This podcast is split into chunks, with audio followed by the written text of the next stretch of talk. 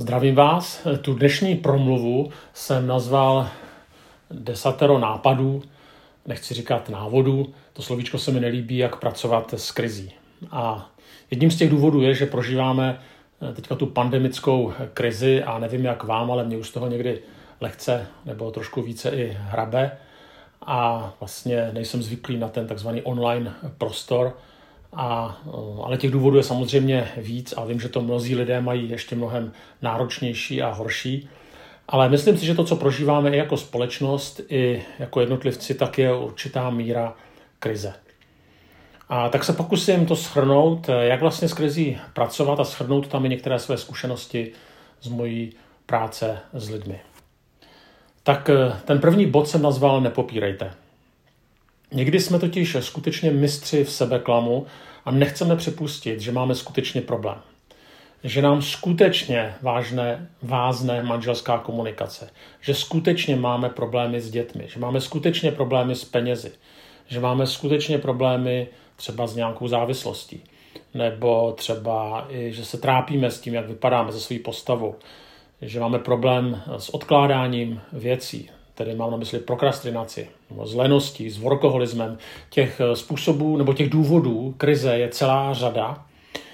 Eh, ale ta pointa je v tom, že je někdy těžké si prostě přiznat, že to tak skutečně je. A eh, spíš to jakoby se pokoušíme vytěsňovat nebo nějak si to racionalizovat. Na druhou stranu, pokud člověk nepřizná, že ho některé věci trápí, že ho některé věci bolí, tak ta cesta z krize vlastně neexistuje. Protože jakoby platí, že existuje až to, co pojmenujeme. Když něčemu nedáme jméno, tak je to pro nás nezařaditelné, a když je to nezařaditelné, tak to jakoby není. A tak eh, ta, ten, ten první zdánlivě velmi jednoduchý, zdánlivě velmi jednoduchá rada je nepopírejte. Nazývejte věci pravým jménem, byť to může být nepříjemné. Druhá rada je neodkládejte. Problém je totiž eh, v tom, že i když eh, třeba pojmenujeme některý problém, tak ho prostě neřešíme a ať vědomě a někdy podvědomě máme tendenci věci odkládat. Já sám taky odkládám věci, které nedělám rád. Už asi týden odkládám třeba to, že bych si měl uklidit na psacím stole, ale jsou mnohem závažnější věci, než je psací stůl. A tak eh, víme, že nás třeba něco bolí, že bychom měli jít na nějakou preventivní prohlídku, ale člověk si řekne až zítra nebo až za týden. Eh, víme, že bychom prostě měli se svými dospívajícími dětmi otevřít některé oblasti jejich života, že se nám něco nezdá v jejich životě, ale nechce se nám do toho a tak řekneme, jo, určitě to udělám, udělám to za týden nebo zítra.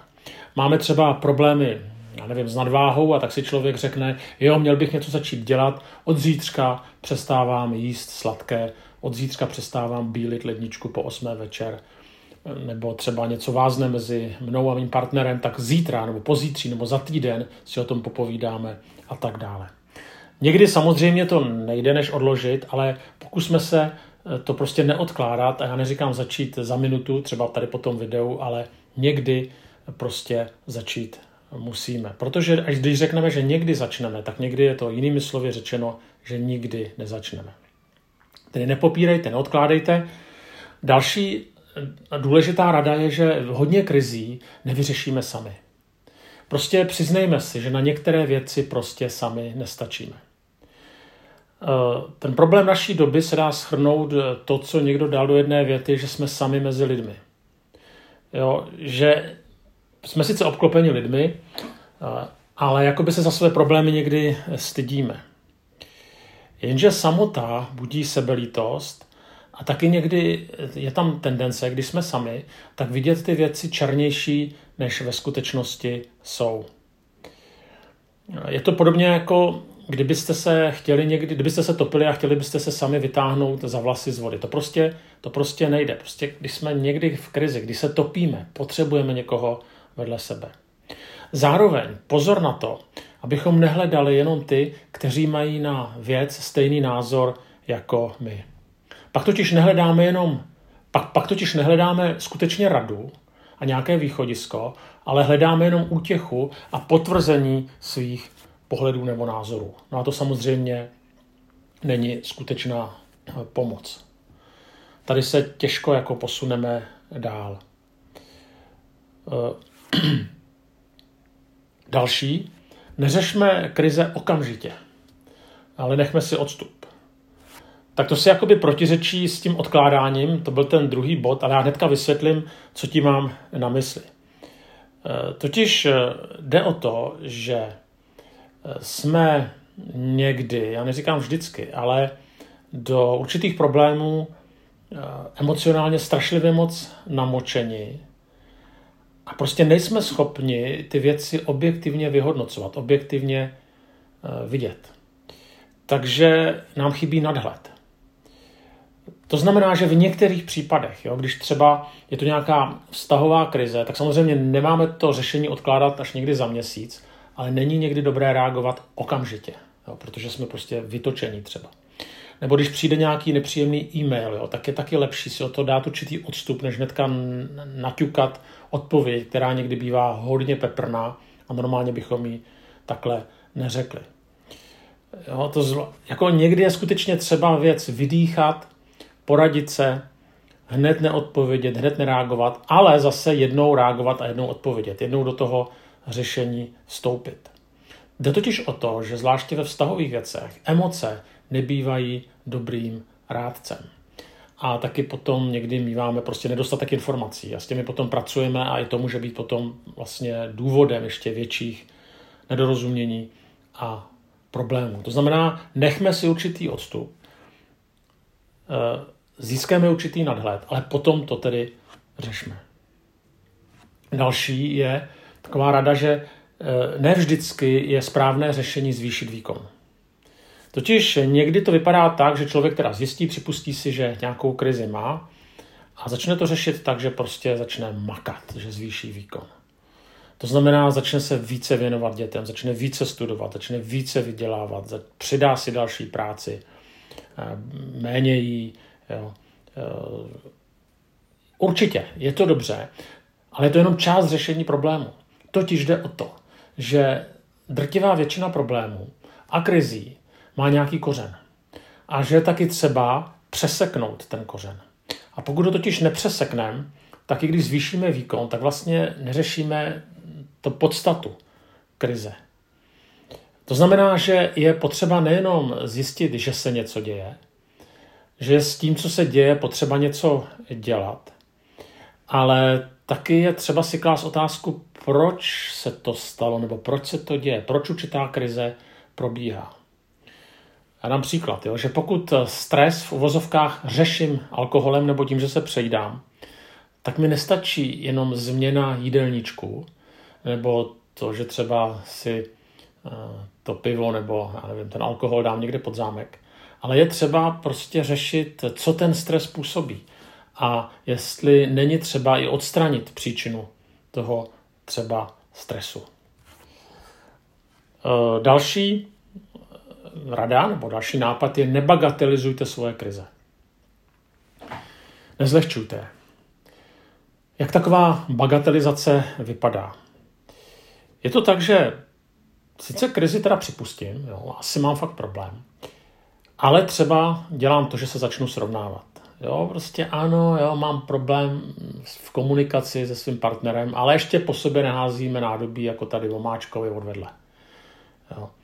Nebo ano, moje dospívající děti mají problém, moc spolu nekomunikujeme, no ale neberou drogy, jako tady Franta od mýho, od mýho kamaráda. Jo, nebo ano, bolí mě břicho, jo, už je to týden, no ale prostě ještě se nesvím někde v koutě bolestí, tak doktorovi nepůjdu.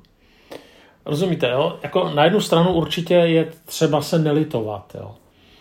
Nebýt hypochondr. Uh, ale na druhou stranu prostě pokud věc jenom bagatelizuju a říkám si, ještě není nejhůř, tak jednak teda mám pravdu, vždycky může být hůř, ale jednak to není řešení. Taky ten problém je, že to potom může začít narůstat a potom nějaká krize, nějaký problém může eh, nabít tak obludných rozměrů, že už se s tím skutečně potom nedá nic dělat. Takže nesnažte se to za každou cenu bagatelizovat. Další, nebojte se, to platí zvláště pro křesťany, jít k odborníkům. My někdy říkáme, stačí se pomodlit, stačí to odevzdat do rukou pánu. Ano, určitě. Jako nechci vůbec bagatelizovat modlitbu, nechci bagatelizovat křesťanské společenství nebo sílu křesťanského společenství církve. Ano, ale za na druhou stranu je zcela v pořádku, když člověk má deprese, úzkosti, nějaké obsedantní stavy, tak jít k, jaké, k nějakému psychologovi, nějakému poradci, nebo když máte nějaké velké problémy s dětmi, tak jít k nějakému dětskému psychologovi, nebo když máte finanční problémy, z kterých prostě není cesta ven, tak jít k nějakému finančnímu poradci. Samozřejmě jsou křesťané, kteří tvrdí, že prostě psychologie je od ďábla a, a tak dále a s tím nemá vůbec smysl, abych, eh, nemá smysl asi diskutovat, protože jejich názory nezměníme. Nicméně asi tady bych poradil jenom jednu věc, eh, dejte na doporučení. Je to přece jenom jakoby pohled do naší psyché, člověk neotevírá eh, tyhle ty vnitřní věci jen tak každému a myslím si, že tady je velmi důležité, když nám někdo v tom i doporučí nějakého odborníka, ale berme to tak, že prostě potřebujeme i tady v těchto těch uh, věcech duchovních a duševních. Potřebujeme odborníky a díky bohu za to, že takový odborníci i u nás jsou. A někdy naopak, když odborníky nejsme, tak můžeme těm lidem uškodit. Jo? My musíme znát svoje limity. Já jako kazatel mohu nabídnout pomoc někomu, kdo má schizofrenii, ale jenom do určité míry. Já mu nepomohu odborně. Já se s ním můžu modlit, můžu mu naslouchat, můžu ho nějakým způsobem doprovázet, ale na druhou stranu on potřebuje i odbornou pomoc. A není to nic proti ničemu. Další, nebuďte se svými krizemi nesnesitelní. Totiž eh, někteří lidé, pak eh, to je ten druhý extrém, kdy na jednu stranu je třeba eh, jak si se příliš nelitovat, ale pak jsou jiní lidé, kteří se litují tak strašně moc a mluví o tom úplně s každým, že se s nima nedá vydržet. Jo. Že až někdy před nimi lidé prchají, protože vědí, že zase uslyší ty stížnosti na, na všechno možné. Asi víte, o čem mluvím. To znamená, je tady potřeba určitého taktu, a když se setkáte s takovýmto člověkem, který je v tomhle tom netaktní, tak je třeba někdy odvahy a moudrosti, jak ho zastavit. Jo, prostě je samozřejmě lidské chtít se ze svých krizí a ze svých problémů vypovídat, s někým je sdílet. Je to správné, ale je nelidské, když eh, to musíte neustále a znova poslouchat. A no, tak si někteří lidé z těch svých eh, vlastně problémů udělali takovou, takový způsob, jak zaujmout druhé lidi a říkal jsem, oni tu největší krizi by prožili, kdyby žádnou krizi neměli. Tak eh, prostě potřeba v tomhle nastavit zrcadlo a pokud vy jste takový, tak nějakým způsobem se v tom krotit. To znamená, mějme moudrost, co taky sdělovat a co nezdělovat. Další je přijměte svůj díl zodpovědnosti a nehrajte si za, na, za každou cenu na oběť. Totiž, ano, určitě, možná jsme se stali obětí druhých lidí, naletěli jsme někomu, eh, nebo dělali jsme nějaké špatné rozhodnutí, protože nám někdo špatně poradil. Eh, jsme třeba hm, jako nemocní a někdy si za to ale můžeme i částečně eh, sami. Jo, ne vždycky. Já dám příklad třeba, když jsem byl přítomen u lidí, kteří se rozváděli nebo kteří měli manželské krize, tak eh, když jsem někdy slyšel potom, jak to interpretovali, tak skoro vždycky byl problém na straně toho druhého. A ten poměr byl měřeno tedy 100 a 0 procenty, tak toho druhého to bylo tak 90, já mám tak těch 10. Ale pak, když jste to slyšeli z druhé strany, tak to tak úplně nebylo. Já neříkám, že nic není černobílé, někdy věci jsou černobílé. Já neříkám, že to nemůže být, eh, že jeden má 100% vinu a druhý žádnou vinu, ale většinou, v drtivé většině to takhle nebývá. Eh, to znamená, nepřijmeme jenom mentalitu oběti, snažme se, aby jsme neobvinovali jenom své okolí, že za všechno může stát, škola, systém, partner a že my vlastně nemůžeme nic změnit. To je ten problém. Jo? Když prostě jsme jenom oběť, no tak prostě můžeme jenom přijímat tu mentalitu oběti. E, jde totiž o to, aby jsme taky hledali, kde já mohu nějakým způsobem s tím něco udělat. E, a kde já mám určitou moc nad tou svojí bezmocí. A pokud tohle to ne, nepřijmu, ten, svůj díl zodpovědnosti, tak prostě si myslím, že skutečně se nic nezmění. Zároveň jeden z těch cílů přijetí zodpovědnosti je taky, že prostě vůbec tu věc nějakým způsobem pojmenujeme a že vyznáme to, že prostě nějakým způsobem jsem se podílel na té dané situaci a, když, a, a výhoda tady toho je, nebo to, to dobré na tom je, že aspoň s tím svým dílem zodpovědnosti mohu něco dělat. Pokud prostě můj partner je převrečený démon, tak s tím prostě nemůžu udělat, ale absolutně nic. Ale většinou to tak nebývá. A zároveň prostě v těchto těch věcech také mohu přijmout i to, že ano, je to náročná situace, ale alespoň něco jsem mohl udělat lépe. Ano, někdo mi špatně poradil, co se týče mých financí, ale moje chyba je v tom, že já jsem se nezeptal ještě někoho druhého.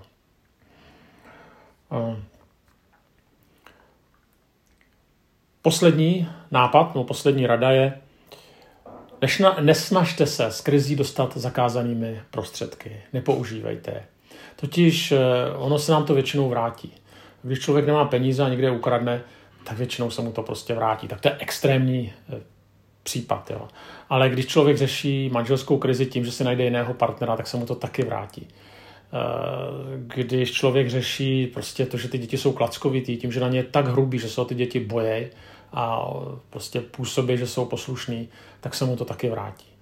To znamená, berte to tak, že každá krize je zároveň i nějaká zkouška a že to brousí náš charakter.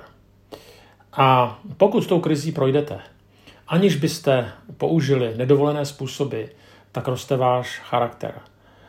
A zároveň, pokud se z té krize dostanete, ale i když se z té krize nedostanete, a ta krize bude mít nějaké dlouhodobější následky, tak bych si přál aspoň jednu věc, že jsem věděl, že jsem tím prošel s čistým štítem, anebo že jsem tím prošel uh, s Pánem Bohem a že eh, si to pán Bůh nakonec dokáže použít k dobrému. A to je nakonec na tomto nejdůležitější, že pán Bůh nedělá chyby a že i naše krize může předpořit v něco, co nakonec poslouží jeho království. A to bych nám všem nakonec přál nejvíc. Tak ať se vám v tom daří.